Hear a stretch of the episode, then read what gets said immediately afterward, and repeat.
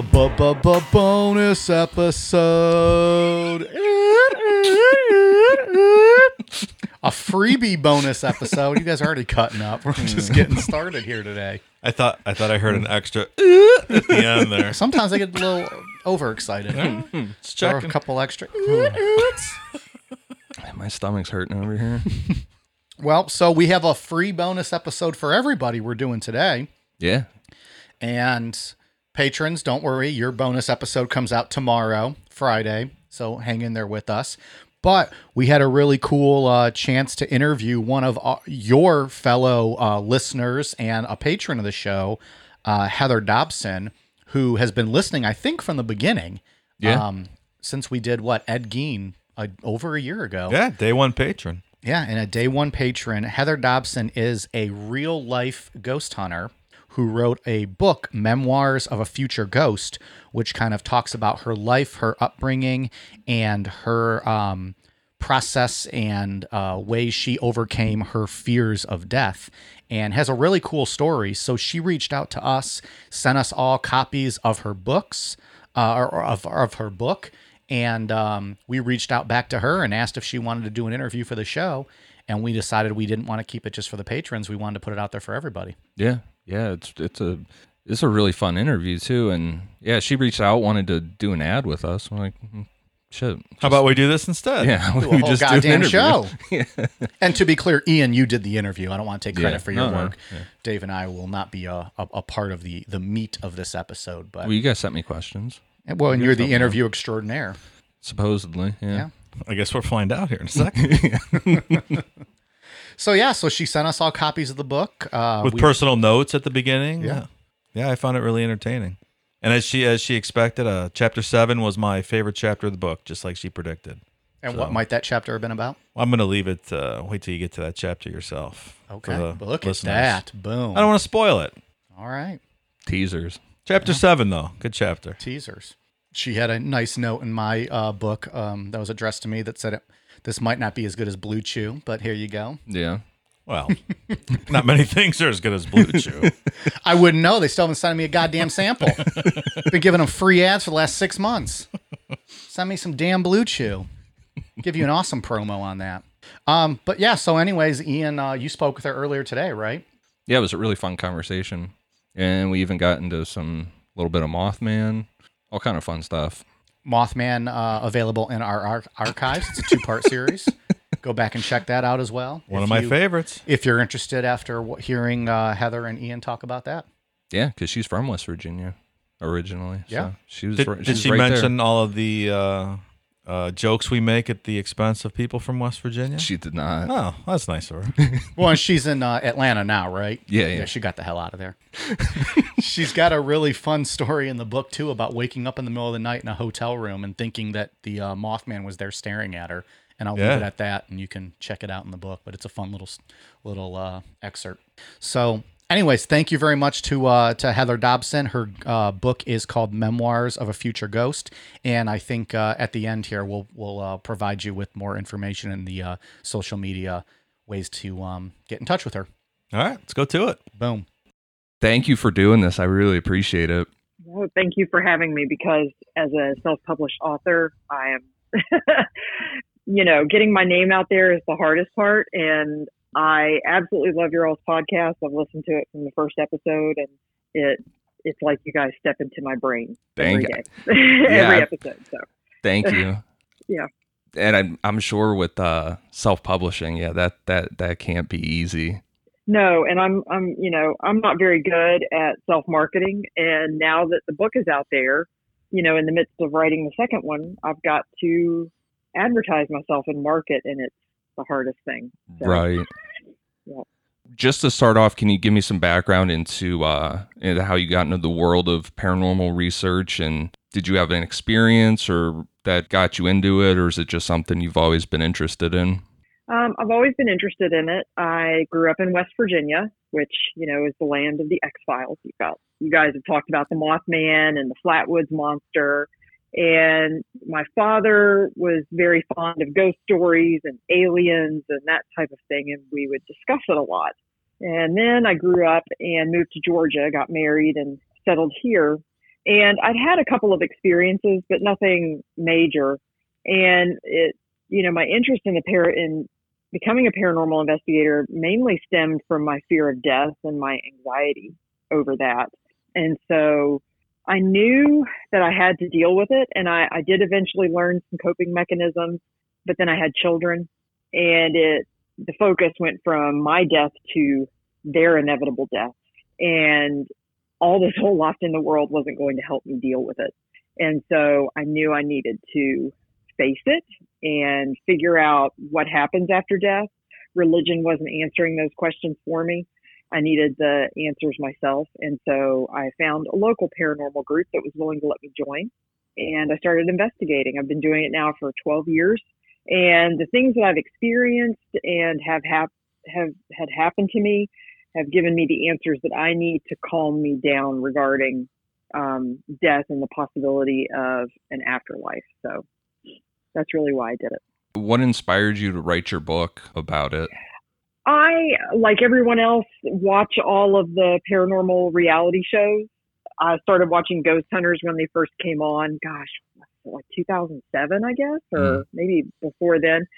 And you know, in investigating the paranormal, you realize what it's really like on investigations, and it's nothing like what Mr. Zak Bagans likes to portray. Um, so, you know, it was mainly just frustration with watching the reality shows. And, you know, over the 12 years of doing this, I realized that investigating the paranormal is more about the living than it is the dead.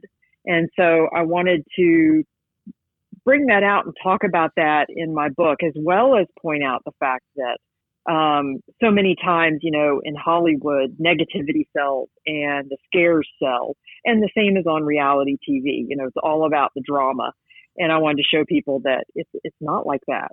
It's not scary. It's not terrifying, and it's um, you know more boring and more um, enlightening and more of a calming experience than anything else. So, since you brought up ghost hunters, yes. going into this interview, I already planned to ask you about your opinion on ghost hunting shows. And yeah. in your book, you you detailed an experience that you had with the people from Ghost Hunters. Can you just can you mm-hmm. share that experience? Well, ironically enough, I've never been able to investigate with them. Um, I have met Jason Hawes and Grant Wilson a couple of times. Um, down here in Atlanta, the big sci-fi fantasy convention is Dragon Con. And, you know, my paranormal group has spoken there a couple of, you know, a few years. And I have met them on a casual basis. I haven't been able to investigate with them. They are nice. They're very polite. They're very personable.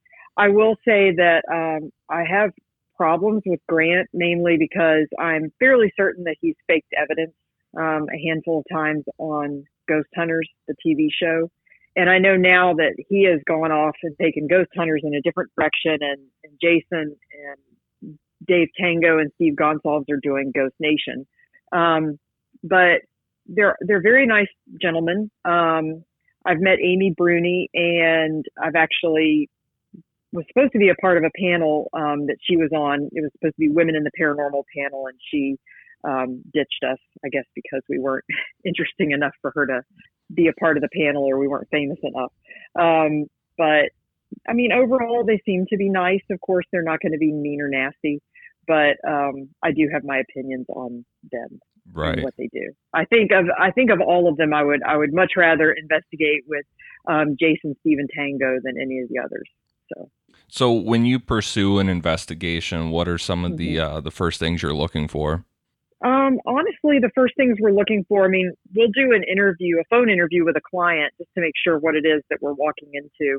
Um, because we have walked into uncomfortable situations like trash hoarders and um, very unsafe um, houses that need a lot of renovation work that we should have never been brought into um, just because they're structurally unsound. But mostly what we're looking for is, you know, any sort of occurrences that we can't explain naturally. We want to know, and, and we're, we're asking the client, hey, have you had any plumbing issues? Have you had any electrical issues? Have you called in an electrician, a plumber? Have you, have you called in an architect? Do you have wildlife in your attic. And so what we're trying to look for is all of the rational explanations that could possibly be causing um, the occurrences that the client's talking about. You know, are the are the cabinets really level? Is that why the doors keep opening and closing by themselves? And so once we have, you know, put away all of the rational explanations, and we will actually go into the home and try to rationally explain everything and try to recreate the evidence. Um, and if we cannot do that, then of course we investigate. We try to capture evidence of what it is that the client's experiencing. And if we can do that, if we can capture that evidence or have those same experiences without any rational explanation behind them, then it just backs up their claims of the paranormal and they probably do have something happening in their home that's, you know, um, on the paranormal side of things. We also like to go in with our team split in two. We like to have members of our team who know everything and members of our team who know absolutely nothing except for the, the address of the client's house. And so if we have, so if the, if the part of the team that knows everything has experiences similar to the clients and the half of the team that knows nothing has experiences similar to the clients, then again, that just backs up the claims of the paranormal and what's happening. Um, so we do like to try to conduct our investigations scientifically with a control group and an experimental group. And you know that just you know makes it less of a junk science and makes it more acceptable so. Have you ever gotten any like hoaxes that you guys have been tricked into that you actually um, like had to go out and investigate and it turned out to be uh just somebody making up stuff you know we have not not that we've known of. We haven't um ever had anybody call us out specifically to investigate and it's just been a ruse. Um I mean, there have been a few times that I've most of you know sometimes the paranormal claims I think are definitely psychological in nature, and I we have had to tell clients, look, um, I think a lot of what you're reporting is something that you need to see a counselor for or a psychologist or a psychiatrist. And of course, they don't appreciate that advice and they call in another paranormal group.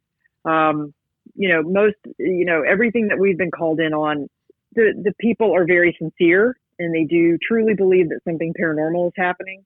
Um, but sometimes we've had to give them a real answer of what we think is happening as a third party standing outside looking in, and sometimes it's not a very comfortable um, suggestion that we make.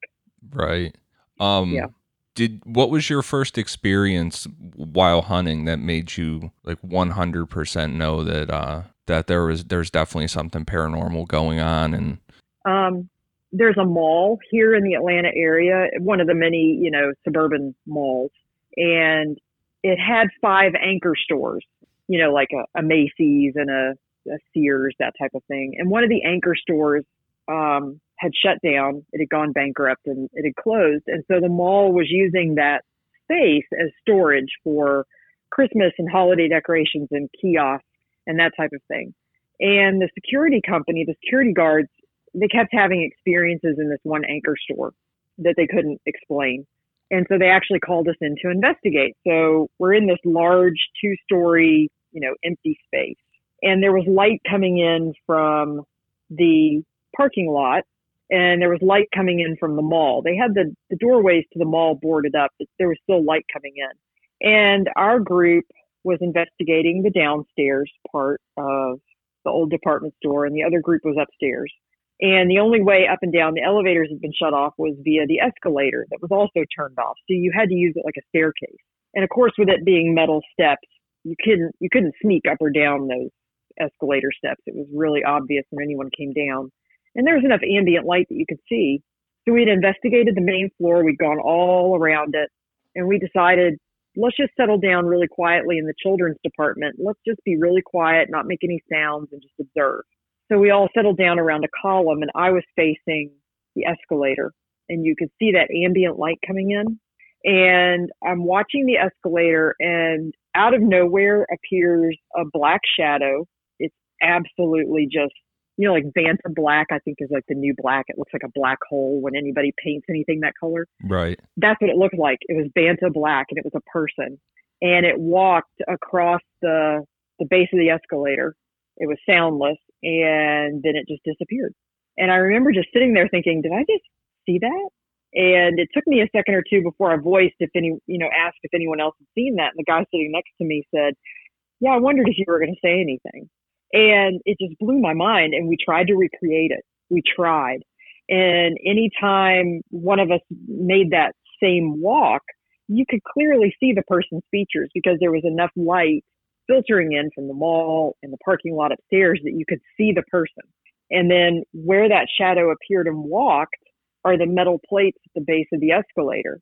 So it was nearly impossible to walk across that without making a sound. Um, the other team hadn't come downstairs. You know, there was a lot of discussion of did anybody come down? Did anybody sneak down? We did a search of that first floor. We couldn't find anyone. I still to this day can't figure out what that was. Was that truly um, an apparition? Was it a shadow person? Was it a spirit? I have no idea, but it was it was pretty amazing, and it definitely got me hooked. It was about a year after I first started investigating that I saw that.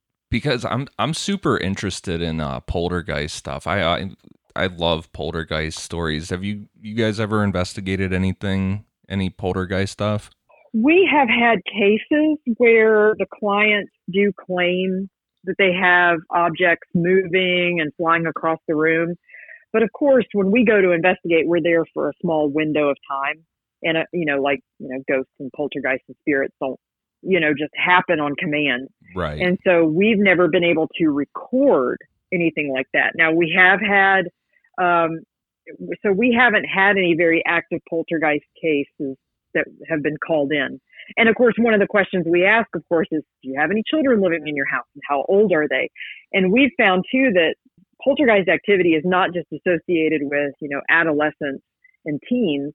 It can also be associated with anyone going through any major physical changes. You know, somebody's having, um, you know, cancer treatments, that's, that's changing a lot of chemi- chemistry of the body.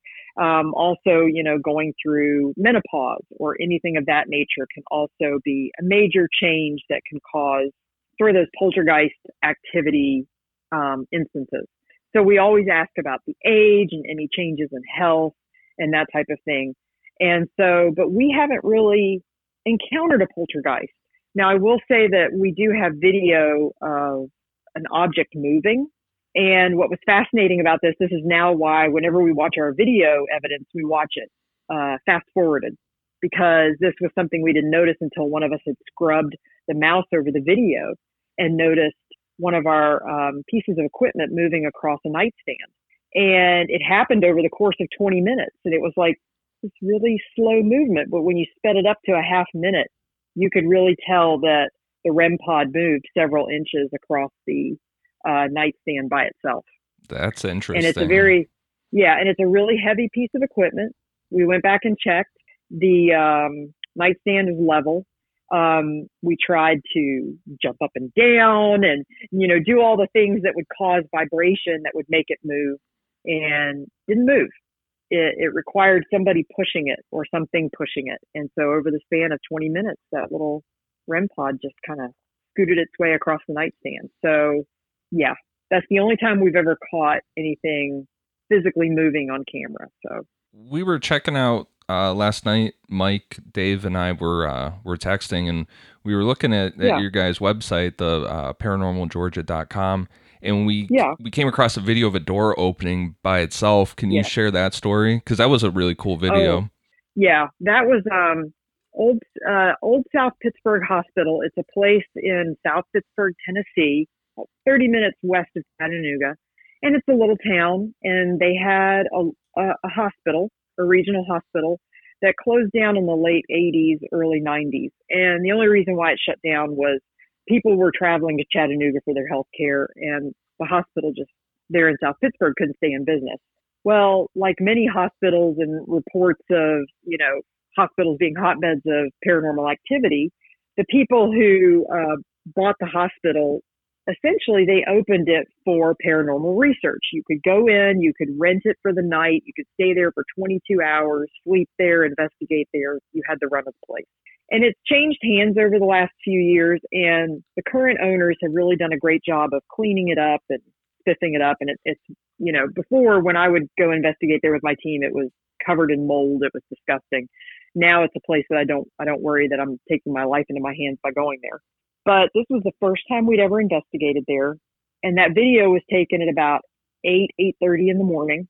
And so there were reports of whatever was up there, like to open and close the doors. And that was the old drunk tank, I guess you could say. That was the portion of the hospital where it was like the temporary psych hold area.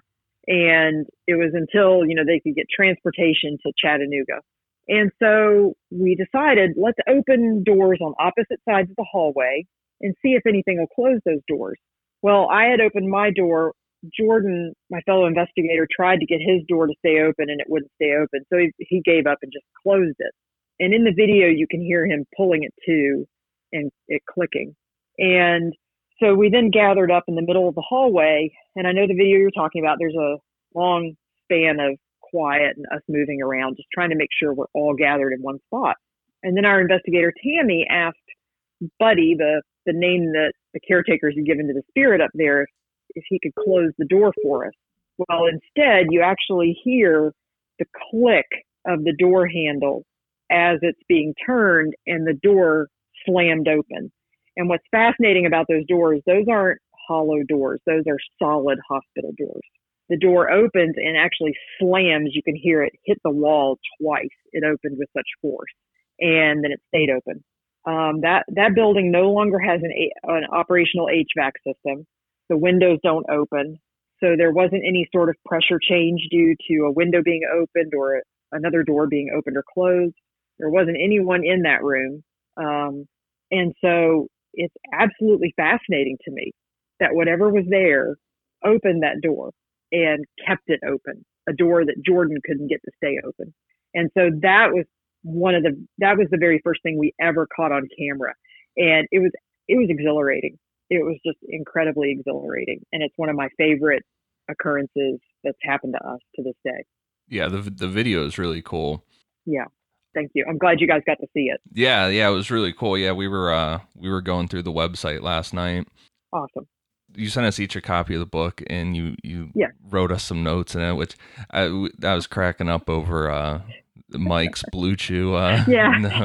sorry. sorry, I'm not Blue Chew. Sorry. so you you said that there was a chapter that Dave would like, yeah. w- which he did. Yeah. So good. regarding that chapter in atheism, can you kind of share your theories on how that plays into the afterlife? Because i know from looking into to paranormal stuff and and being on paranormal boards sometimes a lot of times religion gets thrown into stuff a lot. Right. So i was just curious on your on your theories with atheism and in the afterlife. Right. And of course this took many years. You know i was born and raised presbyterian and um and I never it never really fit with me, and so it took a lot of years for me to finally admit that I was an atheist. You know, I went through the the gymnastics of oh I'm just a deist or oh I'm just an agnostic or you know okay finally I'm an atheist, and I don't think that a a lack of a supreme being um, means that there is no afterlife. Um, I don't know. Have you have you read The Martian by Andy Weir? No, I have not. Okay. He, um, it's a great book. But prior to that, he wrote a short story called The Egg. And I remember reading that short story and thinking, oh my gosh, that's my theology. That's like, it's like he stepped in my head and, and wrote this based on my thoughts in, of the afterlife that I've had my entire life, even as a child. This idea that we are all the same entity. We are all bits of whatever consciousness exists out there, that we are all the same entity sent here and sent wherever else in the universe to experience life and to grow and to evolve into whatever we're going to be. Um, and in the short story, you know, the, the gentleman dies in a car accident. He, he meets himself and he's told, You're me and I'm you. And I'm now going to send you back to, you know, 16th century China as a young girl to live a life there. And that time is fluid and that, you know, when we exact vengeance and violence on ourselves, on each other, we're just doing it to ourselves because we're all the same being. And I absolutely love that. I, I love that. Now, explaining you know, why that person didn't get born into another life, why that person got stuck, so to speak. Um, a lot of times I think it's the idea of a residual haunting where it's just a recording that's playing over and over again. Um, but the idea of the intelligent haunting that can answer your questions and and that sort of thing. I, I don't I still don't have an explanation for that. I still am not sure of that. But um, I, I do think that we are all of the same consciousness and that we all are here to experience life and to hopefully evolve somehow as a mass consciousness. Yeah, the the collective consciousness stuff always uh always interests me. Like if somebody gets a head injury or something, and then all of a sudden they can speak a different language and they could never speak it before, you know, stuff like that. Right, right. And then why, you know, why is my, you know, why was my five year old when he saw pictures of the Titanic? Why was he absolutely drawn to that? And you know, wanted to know more and researched it as a little kid. He has just been his entire life fascinated with it. And it's not like I've got pictures of, you know, shipwrecks sitting around the house and that kind of thing. It's something that he's drawn to. So is it something that he experienced in a previous consciousness? I, I, I don't know. So it's those types of questions that um, make me wonder that and, and experiences that I've had investigating the paranormal, it's like, what's going on here? What is this? And and then of course there's the idea that you know, okay, well the the multiple quantum universes, every choice that is laid out before me that I can make during the day, I don't make just one choice, I make every choice because every choice splits off into a new universe, into a into a parallel quantum universe, millions and billions of them. So is it really your deceased uncle that you're hearing on the stairs, walking up and down the stairs, or is it somebody else from a parallel universe and that you're experiencing that slip or that merging of the two universes and there's somebody else on the stairs and they're wondering what is that figure on the landing? So i i i don't know. That's why i'm doing this. That's getting into the realm of uh my stuff with the aliens and yeah, stuff. exactly. And and john keel's idea of you know it's not extraterrestrials, it's ultra terrestrials, and that they exist here alongside us, just at a different, you know, frequency. And you know, with that whole idea, and I, I yeah, I could just go on for days. So yeah, his window theory uh, or his window area theory is really uh, really interesting.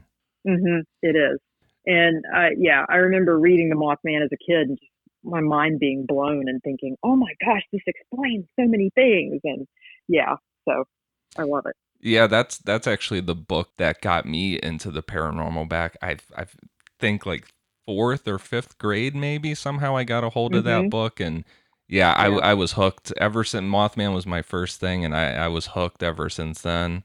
That's awesome. So with the going to the window area thing, is there a mm-hmm. state or area that you guys have investigated that's more active than others? Um, I mean, all of our investigations are pretty much focused in in Georgia, just because of where we're located, and we investigate private homes and businesses. And then, you know, for fun, we've gone to Brushy Mountain State Penitentiary in Tennessee, Old South Pittsburg Hospital in Tennessee, and Waverly Hills in Kentucky. But what I do find interesting is that idea of is it the 37th parallel or the 38th parallel. Yeah, with the um, um, yeah, like the magnetism and yeah, all the UFO yeah, sightings and, and, everything. Exactly. And it runs right through West Virginia. Um and so okay, is it is it truly something going on at at that location across the planet because of that location and the magnetism or is it because of the people who settled there and have brought their stories with them? You know, because that's, you know, the best place to settle as far as, you know, agriculture and crops and they all have their stories of the fairies and the, and the, uh, you know, the, the, the monsters in the woods and that kind of thing. So, but I mean, you know, I feel like and it's not, and I'm not biased because I'm from there. It's just literally there's crazy crap going on in West Virginia constantly. And so, and I, I just feel like it's that area of the United States, especially with all the UFO sightings and everything going on through there that is really interesting to me. We personally, our group has not found an area that seems to be more paranormally active than anywhere else. Now, I will say that where I live here in Georgia is very close to where General Sherman and a few thousand of his closest friends came marching down um, through Georgia on their way to Savannah. And so it's interesting that my husband's office is right by a major highway. And that major highway is literally where Sherman marched down um, back in the 19th century. And, you know, I've, you know, sort of overheard in different businesses along that highway that they have activity because this building was used as a field hospital and this building was used, you know, for this function and this one was burned. And so it does seem like that trail down through Georgia has a lot of activity. My fellow paranormal investigator, he is a photographer. And so on the anniversary, I think it was the 150th anniversary of each of those battles down on Sherman's March to the Sea, he went and took photos to do like before and after shots of Tunnel Hill and Resaca and New Hope Church and those places and he had experiences that were fascinating. You know, one of these areas where um, the the soldiers were were pinned in, you know, a, a low lying depressive area in the landscape, and he said he walked up to that area to take pictures, and he could taste blood in his mouth. Um, he would go to take photographs near Kennesaw Mountain battlefield, and he said he could hear the clanking of the canteens um, and the packs that the soldiers were wearing. Nobody else was around. So it's just, I do think that there is an area nearby here where there's a lot of activity, but just mainly because of what happened here 100 over 150 years ago. Have you ever had a really negative experience while investigating? Um, I have not. Now, I was on an investigation where a fellow um, investigator felt like she had been punched in the stomach by something. And what was interesting about that was we had all separated and we were, you know, fairly close to one another. It was a home, um, but we were all in different rooms because, you know, we found that typically when we investigate, we'll settle into a room and start our investigation and then the noises seem to happen in other rooms. So it's almost like we've scared it away. It's hiding.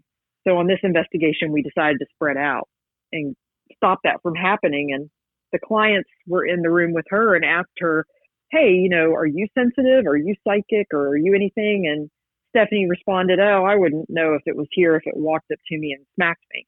Well, about five minutes later, she felt like something had punched her in the stomach and she cried out and we all ran in and what's going what's going on what's wrong and she tells us and she was she said she was pretty sore for about a week she said it felt like she'd done one too many sit-ups and she actually had nightmares for a couple of weeks afterwards so I've been lucky and fortunate to have never had anything negative happen to me. Um, but it has happened on our investigations before to other investigators. In contrast to the negative, Mike mm-hmm. specifically was wondering if you had any um, any funny experiences or or pleasant experiences while you while you were out investigating. Probably the most pleasant experience was at Old South Pittsburg Hospital the night before, a group had come in and had done a lot of provoking, and they brought out an Ouija board, and they they were just generally not very nice and cooperative. And the caretaker met us at the door and said, "I don't know what your investigation is going to be like because they stirred it up last night." And so we all decided, okay, you know, absolutely no provoking. We don't do it anyway, but let's just not do that. Let's just be courteous and whatever's here and, you know, not be nasty. So the next morning, a couple of us were down the hall doing some investigating. And what's interesting is that, of course, this hospital hasn't had an operational kitchen in decades. There's a little break room with a microwave and, you know, and a toaster. If you want to put some Pop Tarts in when you're tired the next morning, you can, but there's not a, a working kitchen. And so we were down the hall investigating, and another investigator comes down and says, Do you smell that? We're like, What are you talking about? He's like, I smell breakfast. Like, I smell bacon and eggs and coffee. And we're like, Oh, we don't smell anything. So he went back to where he was um, staying, the, the patient room where he had set up his air mattress. And Christina and I were still down the hallway. And suddenly, what wafted past us, it was almost like an orderly was taking a tray of food down past us. And it literally did smell like bacon and eggs and biscuits and coffee and just all those wonderful breakfast smells. And it almost felt like the whole building was thanking us for not being dicks the night before. and I was like, oh my gosh. And, you know, of course, then I, I'm double, I'm, I'm, you know, I'm, I'm wondering, okay, what is around here? What are the restaurants? And, but, you know, the, like I said before, the windows aren't open, the doors aren't open. You know, the only business close to it is, um, like a gas station down the hill from it everything else around that hospital is residential. It's just all houses and townhomes and apartment buildings, no restaurants whatsoever. So I couldn't explain that. Nobody was cooking anything in the microwave, but it, it did literally smell like somebody walked by with breakfast on a tray. It was amazing. And that's probably one of my most favorite experiences on an investigation. What's up with the whole being aggressive to ghosts on those shows or, or to I'm trying to think of the name of the one specifically. My wife used to watch Zach, it all the Zach time. Bagans Ghost Adventures. Yeah, yeah. What, what's Yeah. what's the deal with with being so aggressive all the time? Well, you know, I don't know why in the paranormal community it's this thing where you visit different groups' websites and it's all dark and you know they're all posed up with their serious faces and you know I, I, very gothic and I, I I don't understand it the Ed Hardy look and I I don't get it and the only thing I can figure out is that it makes him look macho and that negativity and overly dramatic sells. That's all I can figure out. Because I remember when they did their first documentary and it was like a two hour long documentary of, of Zach and Aaron and Nick and they'd gone out to one of those old silver mining ghost towns and I actually I think they actually caught um video footage of a brick being thrown. And I loved that documentary. That just absolutely had me snagged from the beginning. And then as the years went by and they got the TV show deal and it kept going, it's just become sort of a farce. It's, you know, I don't, I, I appreciate that it's on the travel channel and that they'll have travel information thrown in there, you know, hey, come to, um, the OK Corral because, you know, there's like ice cream store over here and there's this and you can go do that. And that's interesting. But the actual investigating part, it, it drives me nuts because that is the worst way to investigate. If there actually truly is something paranormal there, there- it's going to respond negatively to you. And it's like anybody else. If you walk into somebody's house and you start yelling at them and and and getting up in their face and getting an attitude, people are going to respond poorly. Well, ghosts are were once living people. And so, you know, the, the hypothesis that they were once living people. So if you're going in there with an attitude, that's what you're going to be met with. And in my opinion, you're going to catch more flies with honey than you are with vinegar. So, you know, always be courteous, always be kind. And unfortunately, you know, being nice doesn't always sell on TV. Yeah, that that's always the one thing that I that I always uh that always stuck out to me. I'm all, I'm like, why why does everybody got to be so mean to the ghosts all the time? And uh, I know. Exactly. What did they do to you? right, right. I hopped on our uh, our Discord chat today and asked anybody if they had any questions. So I'm just gonna throw out some questions that, Yeah. that people had. Yeah. What movie do you think accurately depicts a real haunting? Oh, wow. Um, oh my gosh, that's hard. That's really hard. Ah, I'm trying to think of all the horror movies that I've seen and all the scary movies that I've seen. I, I really Um, like um I'm trying the the one I think it's a Conjuring 2 that that bases around the uh the Enfield poltergeist. Yeah. Even though they make uh Ed and Lorraine Warren out to be like superheroes in that movie. Um and they're not. Yeah. yeah. That's one that I really liked. Yeah. Um, of course, the very first one I ever saw was The Exorcist, but from what I understand of demonic cases, they can be that bad, if not worse. But I've never been on a demonic case to see with my own two eyes. Um, I would have to say that probably the the movie that I think most accurately portrays what we do and what it's like would probably be Paranormal Activity. Just that whole found footage and that when stuff happens, it's when you least expect it and it can cause you to jump out of your skin. And of course, all the Hollywood movies are are over the top anyway. But I would have to say that movie in particular really piqued my interest as far as what it's like when things of a paranormal nature happen around you and you don't expect it.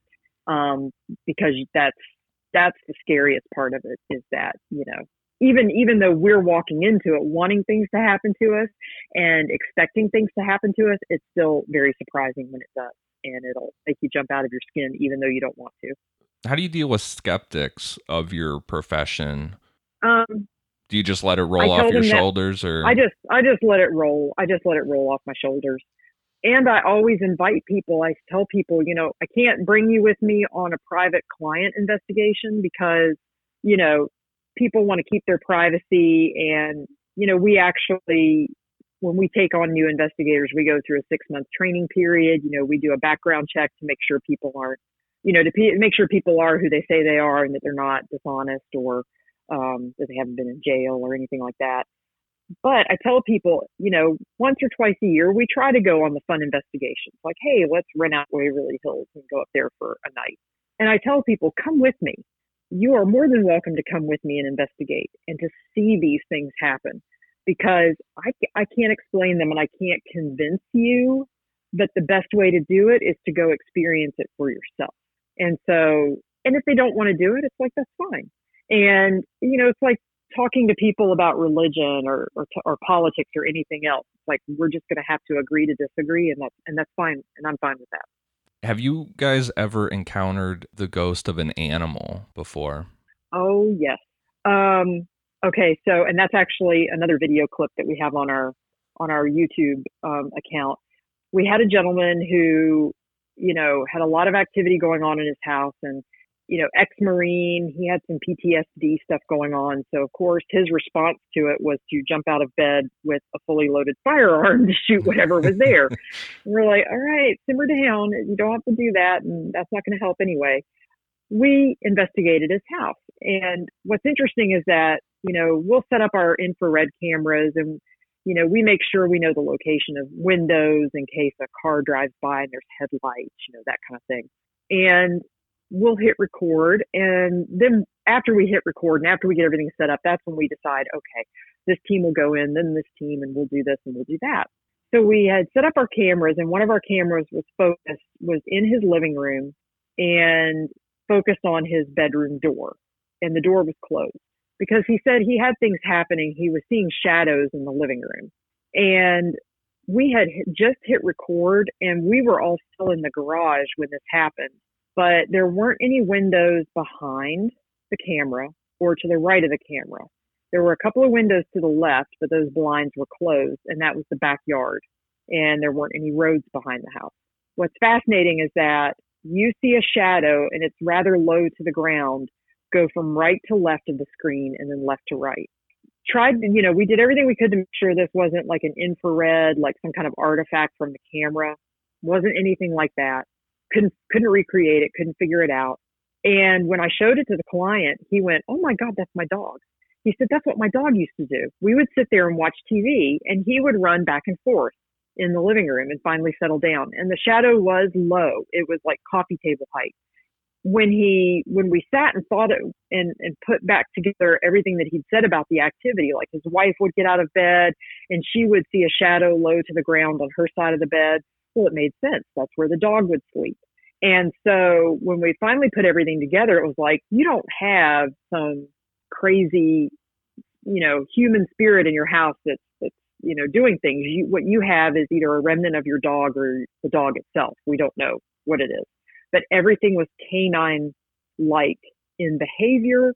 And then when he saw that shadow and immediately said, Oh my gosh, that's my dog. Like, that's what my dog would do. That's when we knew, okay, yeah, we're totally dealing with something on four legs here, not on two. And so that's probably one of my favorite investigations because it completely calmed him down. He he went from being on high alert to, okay, I'm not so worried now. and that was a good thing. Yeah, that's that's really cool. Yeah. What do you uh, what do you hope people take away from from reading your book? I just want them to understand that the paranormal is not something to be terrified of, that it's not something to be scared of. You know, like we talked about with Hollywood, everything's negative, negativity sells. You know, just because you hear footsteps downstairs doesn't mean that you're about to be possessed by a demon. Just because Zach Bagans got scratched on an investigation doesn't mean that they're all bad. It's it's really something that we should experience more of when you take into account the the total population of Earth since the beginning of you know upright sentient beings. That every square inch of this place should be haunted, and most of the time we don't notice it because we're going about our daily lives and we're extraordinarily busy. But that when those quiet times happen at our homes or our businesses, and there is a strange noise, always look for the rational before you accept the irrational. And then when the only answer is paranormal, that's okay.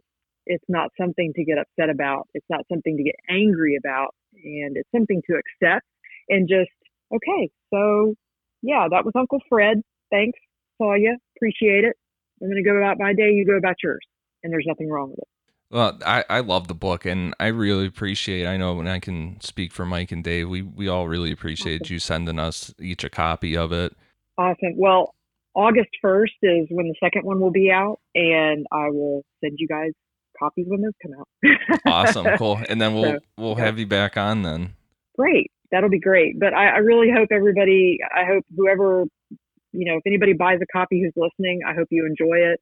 And please let me know if you did, or even if you didn't. I'll take, I'll take all commentary, negative or positive. Where can people get the book?